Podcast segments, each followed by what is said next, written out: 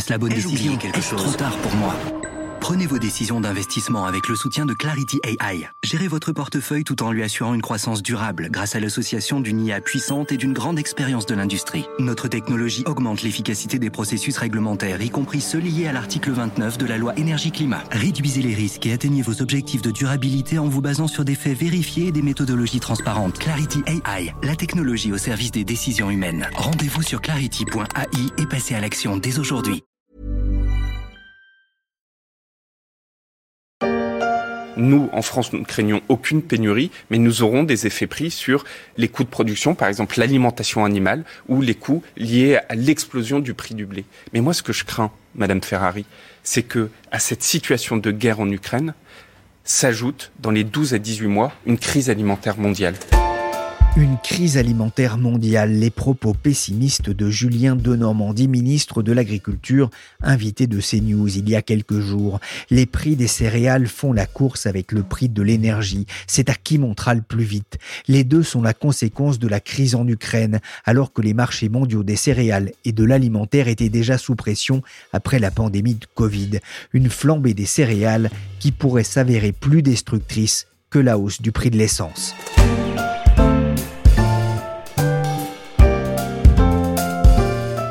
Je suis Pierrick Fay, vous écoutez La Story, le podcast des échos. Chaque jour, la rédaction se mobilise pour analyser et décrypter l'actualité économique, sociale ou géopolitique. Une actualité marquée par l'invasion de l'Ukraine par la Russie, exaction qui ne sera pas sans impact sur les prix alimentaires. Avant cela, les conséquences de cette guerre sur les marchés mondiaux, celui des matières premières. On sait que les cours du gaz et du pétrole s'envolent, ceux des céréales aussi, dont l'Ukraine et la Russie sont de gros exportateurs. L'Ukraine et la Russie, de gros exportateurs de céréales, c'est rien de le dire. En 2016, dans un article des Échos, Muriel Jacques racontait comment la Russie était devenue le premier fournisseur de blé de la planète devant l'Union européenne et les États-Unis. La Russie est redevenue un acteur majeur sur le marché mondial de l'alimentation, comme elle l'était il y a 100 ans. S'était félicité à l'époque le premier ministre russe Dimitri Medvedev. Et l'Ukraine n'était pas en reste sur le blé tendre. Le pays très compétitif prenait des parts de marché à l'export. Sa récolte 2022 semble aujourd'hui compromise et sur les marchés mondiaux, les prix agricoles s'envolent. Avant le conflit, euh, la tonne de blé euh, sur le marché parisien à Euronext, c'est un peu la référence en Europe, la tonne de blé était à 300 euros avant le conflit. Et aujourd'hui, elle est plutôt autour de 380 euros. Et il y a quelques jours, elle était même au-dessus de 400 euros. Étienne Goetz est journaliste aux échos. Il est spécialiste des matières premières. C'est euh, totalement euh, dément et c'est d'ailleurs les mots que me disent certains opérateurs de marché et spécialistes des marchés euh, agricoles. Pour bien comprendre ce chiffre de, de 400 euros, c'est que quand on est à 300 euros, c'était historiquement les pics qu'on avait vus et quand on atteignait 300 euros, il y avait des crises, il y avait des émeutes de la faim, il y avait le printemps arabe, il y avait des crises alimentaires. Donc là, on est vraiment très nettement au-dessus. Et pour le maïs, c'est la même chose le boisseau de maïs, donc c'est environ 25 euh, kilos, s'échange euh, aujourd'hui euh, contre 7 dollars 60 et c'est un plus haut depuis 10 ans, 12 ans, 15 ans selon les jours. Il y a d'autres matières premières qui augmentent comme le colza notamment à Paris aussi qui a atteint quasiment les 900 euros la tonne. Cette hausse des prix des céréales, est-ce qu'elle se répercute sur les autres matières premières agricoles? Oui, parce qu'il y a des effets de report. Donc, quand une matière première est trop chère, on a tendance à essayer de voir si on veut pas en utiliser une autre. C'est notamment le cas dans l'alimentation euh, animale. Donc, quand le maïs est trop cher, on regarde le blé. Est-ce qu'il est un peu moins cher ou euh, est-ce que si le soja est trop cher, euh, est-ce que d'autres matières premières protéinées sont moins chères? Et, donc, on, voit que tout augmente en même temps. Et, quand les matières premières, de, notamment la nourriture animale, augmentent, et eh ben, in fine, c'est aussi la viande qui augmente. out. Il y a également un, autre phénomène dont on parle un peu moins, c'est la hausse du pétrole, parce que quand le pétrole augmente, il y a beaucoup de matières premières qui augmentent en même temps parce qu'elles sont aussi utilisées pour faire des agrocarburants. C'est le cas du maïs qu'on transforme en, éthanol, le sucre qu'on transforme aussi en éthanol, ou toutes les matières premières qui donnent de, l'huile, comme le colza, l'huile de palme qu'on met dans du diesel.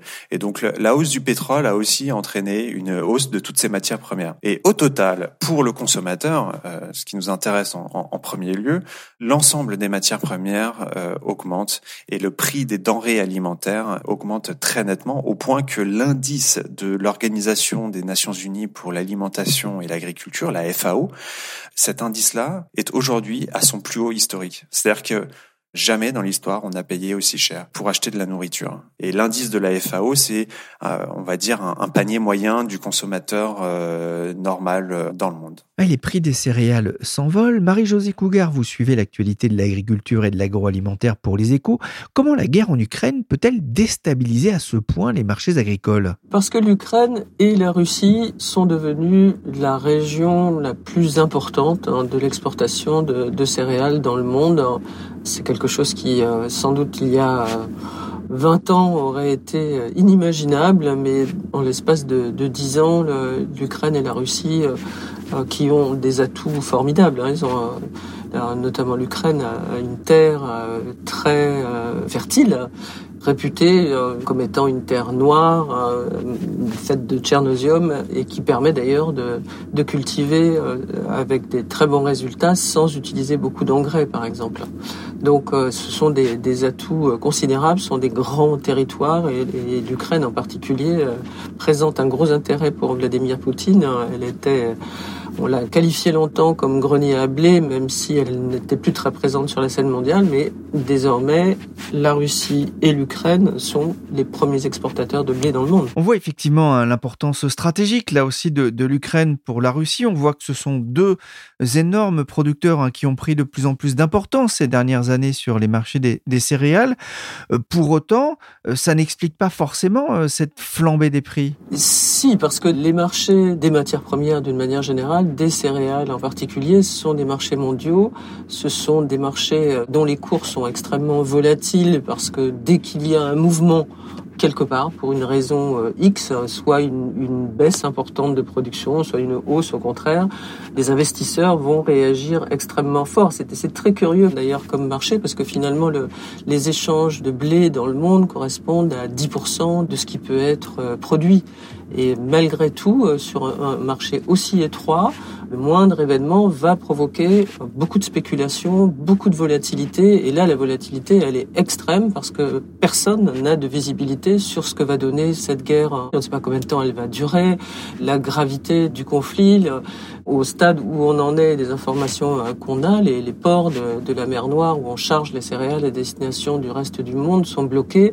Et pour autant qu'on comprenne, l'Occident a entrepris d'asphyxier la Russie, d'isoler cette zone. Donc euh, ça explique beaucoup la, la volatilité sur les marchés. Et je crois que les spécialistes même n'ont jamais vécu à ce point des hauts et des bas dans une même journée. Le blé peut monter à, des plus hauts historiques euh, et finir à, moins 50 euros alors qu'il avait atteint 360 euros la tonne.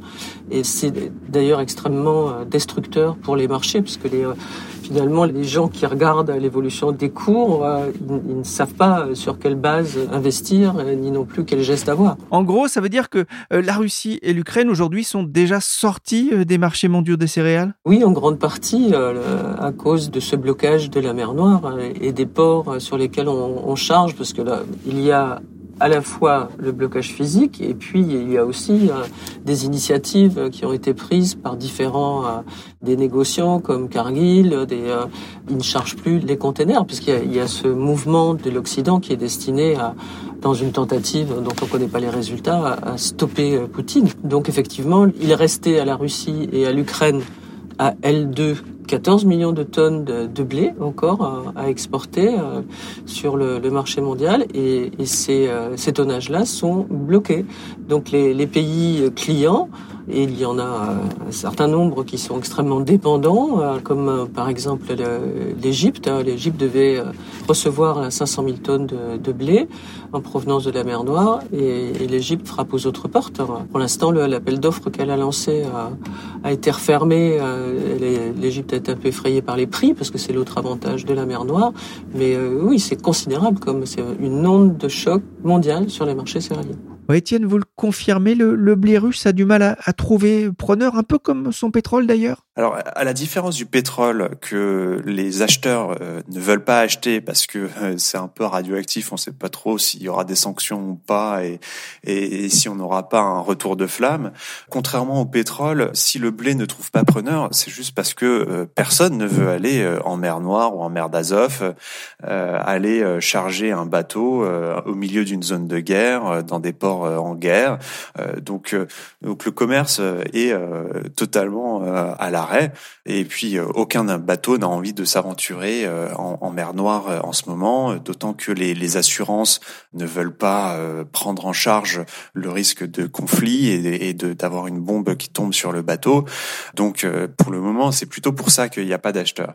Et puis par ailleurs, même les bateaux russes, pour le moment, commencent à être frappés d'interdiction. C'est-à-dire que les, les bateaux russes ont du mal à, à, accoster dans des ports européens parce que ça, ça leur est souvent interdit, notamment euh, au Royaume-Uni. Des exportations à l'arrêt, mais le gouvernement ukrainien a aussi introduit des restrictions à l'exportation de certains produits agricoles pour 2022. Il faudra une licence pour exporter euh, du blé, de la viande de volaille, des œufs, l'huile de tournesol et des quotas ont aussi été introduits pour le bétail, le sel, l'avoine, le sarrasin ou le seigle. Un chiffre aussi, selon le cabinet APK Informe, la superficie ensemencée en céréales en Ukraine pour le printemps 2022 pourrait baisser de près de 40%. Ça va être difficile de travailler alors que le président ukrainien a demandé aux agriculteurs de semer autant de cultures que possible ce printemps. La guerre pourrait aussi endommager environ 2 millions d'hectares de blé d'hiver, d'orge et de seigle semés pour 2022. Marie-Josée, ce conflit pourrait peser durablement sur l'offre de céréales mais aussi euh, de tournesol et d'orge du moins dans la région? Oui, oui, tout à fait. L'Ukraine a des positions euh, extrêmement importantes à l'exportation. Elle est quatrième exportateur de maïs. Elle a une part de marché mondial de 18%. Elle est cinquième exportateur de blé, troisième d'orge. La moitié de l'huile tournesol qui est exportée sur les marchés mondiaux euh, provient de l'Ukraine. Elles vont à la Chine, elles vont à l'Union européenne, elles vont à l'Inde. Le monde entier est concerné. il y a des pays euh, en Europe euh, qui sont extrêmement dépendants du tournesol et de l'huile de tournesol. Quand on extrait l'huile du tournesol, il en reste une, matière qu'on appelle une matière sèche qui fait des tourteaux de, tournesol, sont très riches en protéines qu'on donne aux animaux. Et donc ça, ce sont des, euh, éléments à la fois je sais pas s'ils sont tout à fait indispensables parce qu'il peut y avoir des alternatives, mais en tout cas c'est très répandu euh, dans l'alimentation animale et des pays comme l'Espagne et l'Italie sont très dépendantes de ces produits.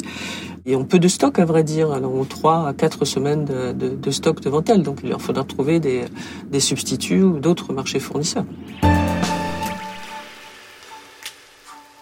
Le salon de l'agriculture à Paris ferme ses portes ce soir et toute cette semaine, la guerre en Ukraine était euh, au cœur des débats, évidemment. On en avait parlé ensemble hein, euh, lors du salon de l'agriculture. Euh, la question de l'Ukraine est arrivée là aussi dans les allées du salon. Est-ce qu'on peut déjà avoir une idée de l'impact là aussi pour l'agriculture française? L'agriculture française, elle est concernée pas du tout par l'exportation de céréales de la mer Noire, pas en tant que consommatrice de, céréales de la mer Noire, mais euh, au contraire euh, comme concurrente. Donc de cette façon, on peut anticiper un impact positif à ce stade hein, du développement des événements euh, sur l'exportation et la livraison des céréales par la France. la France était avec comme marché historique l'Algérie et il y a quelques mois, l'Algérie s'est a modifié son cahier des charges en matière sanitaire, qui est un, cahier des charges assez strict et qui, euh, permettait à la France d'être son fournisseur euh, favori, on va dire, parce qu'elle répondait parfaitement à, à ces exigences. Et l'Algérie a modifié ce cahier des charges pour pouvoir se fournir auprès de la mer Noire qui lui vend moins cher.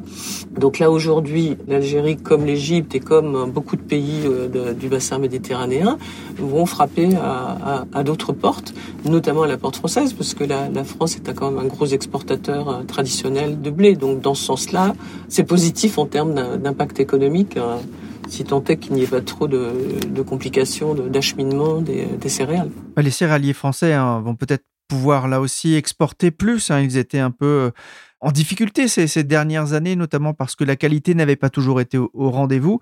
Pour les éleveurs, en revanche, c'est beaucoup plus compliqué. Oui, c'est plus compliqué pour les éleveurs pour les raisons de composition de l'alimentation animale. L'Europe est euh, très dépendante euh, en matière de protéines végétales. C'est une, dépendance qui remonte à, de nombreuses années, euh, probablement une trentaine d'années, quand les États-Unis ont forcé la main de l'Europe en la matière, obligeant l'Europe à s'engager sur une importation de ce qu'on appelait des produits de substitution aux céréales, euh, et, qui sont justement des protéines végétales qui servent dans, l'alimentation animale.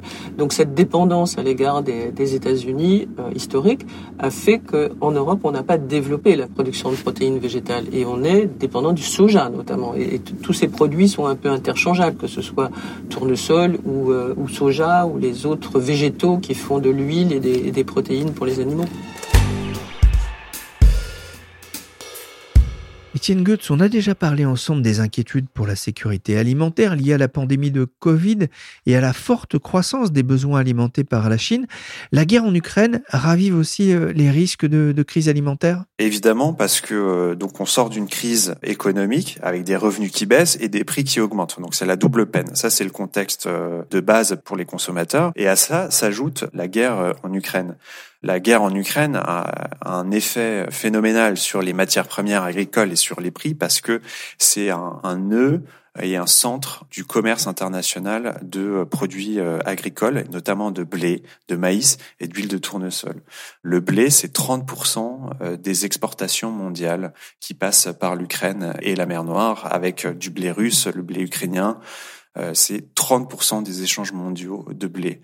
Le maïs, c'est 20%. Et l'huile de tournesol, c'est les trois quarts des exportations mondiales d'huile de tournesol qui se font dans cette région-là. Donc ça veut dire qu'on va retirer du marché international un tiers, 20% ou les trois quarts des produits qui circulaient. Donc ça augmente les prix encore et surtout ça fait peser un risque qu'il n'y ait tout simplement pas la disponibilité des matières premières. Et le programme alimentaire mondial qui a mis en garde vendredi contre l'imminence d'une crise alimentaire dans les régions affectées par la guerre en Ukraine, mais il évoque aussi des risques de famine aggravée dans le monde en raison de l'interruption de la production et des exportations de produits comme les céréales dans un contexte d'inflation, de hausse des prix agricoles. La FAO estime que les prix alimentaires mondiaux pourraient enregistrer des hausses comprises entre 8 et 20% dans le sillage de, de la guerre en Ukraine. Étienne, quels sont les pays les, les plus à risque? C'est tous les pays du pourtour euh, méditerranéen, donc euh, du Maroc jusqu'à la Syrie et un peu au Moyen-Orient aussi. Pour avoir un ordre de grandeur, c'est 4% de la population mondiale, mais 30% des achats sur les marchés internationaux euh, pour le blé. Donc c'est vraiment ces pays-là qui sont les premiers visés parce qu'ils ont pas les productions suffisantes pour pouvoir répondre à la demande de leur population et donc ils vont systématiquement sur les marchés internationaux pour pouvoir compenser le manque de production locale et l'Égypte par exemple c'est le premier importateur au monde de blé. Et selon la FAO, 8 à 13 millions de personnes supplémentaires pourraient souffrir de sous-nutrition dans le monde si les exportations alimentaires de l'Ukraine et de la Russie étaient durablement empêchées du fait de la guerre. La situation est d'autant plus précaire que certains pays ont pris des mesures pour limiter les ventes de céréales à l'étranger, la Bulgarie, la Hongrie par exemple. Il y a des interrogations aussi sur les récoltes chinoises. Pékin devra-t-il importer plus de céréales cette année pour nourrir sa population? On l'a vu Étienne, hein, les marchés céréaliers sont très nerveux. Ils attendaient aussi les chiffres du département de l'agriculture américain publiés en fin de semaine dernière. Que disent-ils? Les chiffres du ministère américain de, de l'agriculture sont plutôt rassurants parce qu'ils nous disent que les stocks mondiaux vont un peu augmenter euh, en fin de campagne, ce qui devrait aider à passer le cap de la guerre. Et ça, c'est lié pour deux raisons. C'est une excellente récolte, une, une, récolte record en Australie cette année. Donc ça, ça a permis de stocker davantage. Et puis, il y a aussi l'Inde qui a pas mal produit et qui va pouvoir exporter davantage que prévu. Donc ça devrait aider à passer le cap, mais euh, le ministère américain euh, reste extrêmement prudent sur l'issue de ce conflit et les évolutions des, des, prix sur les marchés internationaux parce que c'est la grande inconnue. On ne sait pas si ça va durer une semaine, deux semaines, euh, trois mois, quatre mois. Là, c'est l'inconnu, c'est le, le, blackout total. On ne sait pas si les Ukrainiens vont pouvoir produire pour la prochaine campagne autant qu'ils le pensaient. Et autant que le monde euh, là-dedans, là-dessus, on n'a euh, aucune certitude, bien au contraire. Donc on ne sait absolument pas.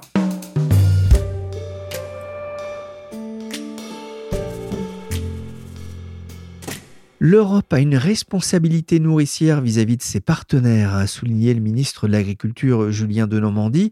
Marie-Josée Cougar, la France peut-elle augmenter sa production pour compenser l'arrêt des, exportations venues de l'Est? Augmenter sa production, ça c'est pas du tout quelque chose qu'on peut prédire, on peut tenter, mais si on regarde l'histoire récente euh, des récoltes en France, pour des questions d'aléas climatiques. Euh, tout le monde se rappelle, euh, je pense, les horribles inondations du bassin méditerranéen en 2017, si je me souviens bien, euh, qui avaient été catastrophiques pour les récoltes.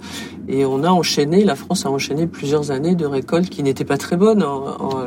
ensuite, on en a eu, là, on en est à la deuxième bonne récolte de suite et euh, augmenter. Je ne suis pas certaine qu'on ait tout à fait les, les moyens en termes de, de rendement. Euh, et puis reste cette dimension climatique hein, qu'on ne peut jamais prévoir. Donc peut-être la, la tentative aura-t-elle lieu, mais avec quel succès pour faire plus de blé? C'est vrai que les, les semis ont, été faits hein, en octobre-novembre. Là, on est dans la période où, le blé est en train de pousser euh, tout doucement. Il est encore sous terre.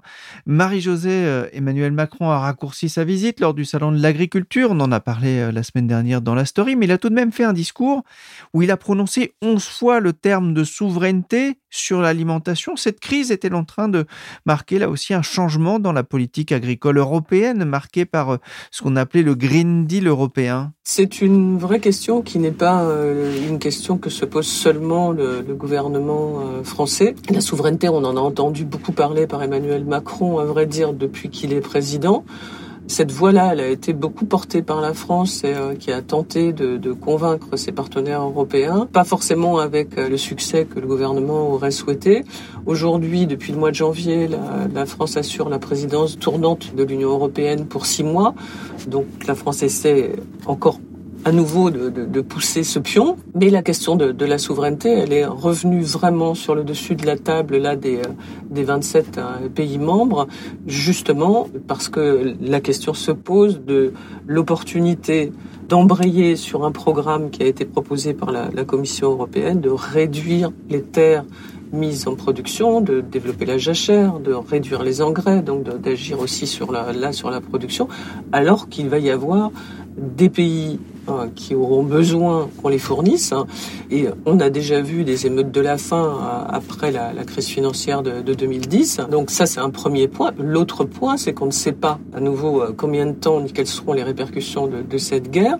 Et l'Europe a besoin de, s'assurer. On parlait tout à l'heure du manque d'autonomie et de la dépendance euh, d'un certain nombre de pays européens. Donc là, c'est une question absolument crucial, absolument fondamental, hein, que de revenir à cette souveraineté alimentaire qu'on a un petit peu oubliée, à vrai dire. Et euh, pendant longtemps, personne ne se posait plus la, question en Europe de savoir s'il aurait assez à manger. Cette question-là, elle revient vraiment de manière très euh, aiguë aujourd'hui il n'y a plus de, de stock, donc on, ne peut compter que sur un certain niveau de production. Et beaucoup de voix du monde agricole s'élèvent pour dire mais est-ce que vraiment c'est raisonnable d'envisager de un déclin de l'agriculture européenne dans ces conditions euh, aujourd'hui? Merci Marie-Josée Cougar et Étienne Goetz, journaliste aux échos. La story s'est terminée pour aujourd'hui. Cette émission a été réalisée par Willy Gann, chargé de production et d'édition Michel Varnet. Vous pouvez retrouver la story sur toutes les applications de téléchargement et de streaming de podcasts comme Apple Podcast, Podcast Addict, Castbox, Google Podcast ou encore Spotify. Vous pouvez même demander à Alexa de lire le dernier épisode de la story sur Amazon Music.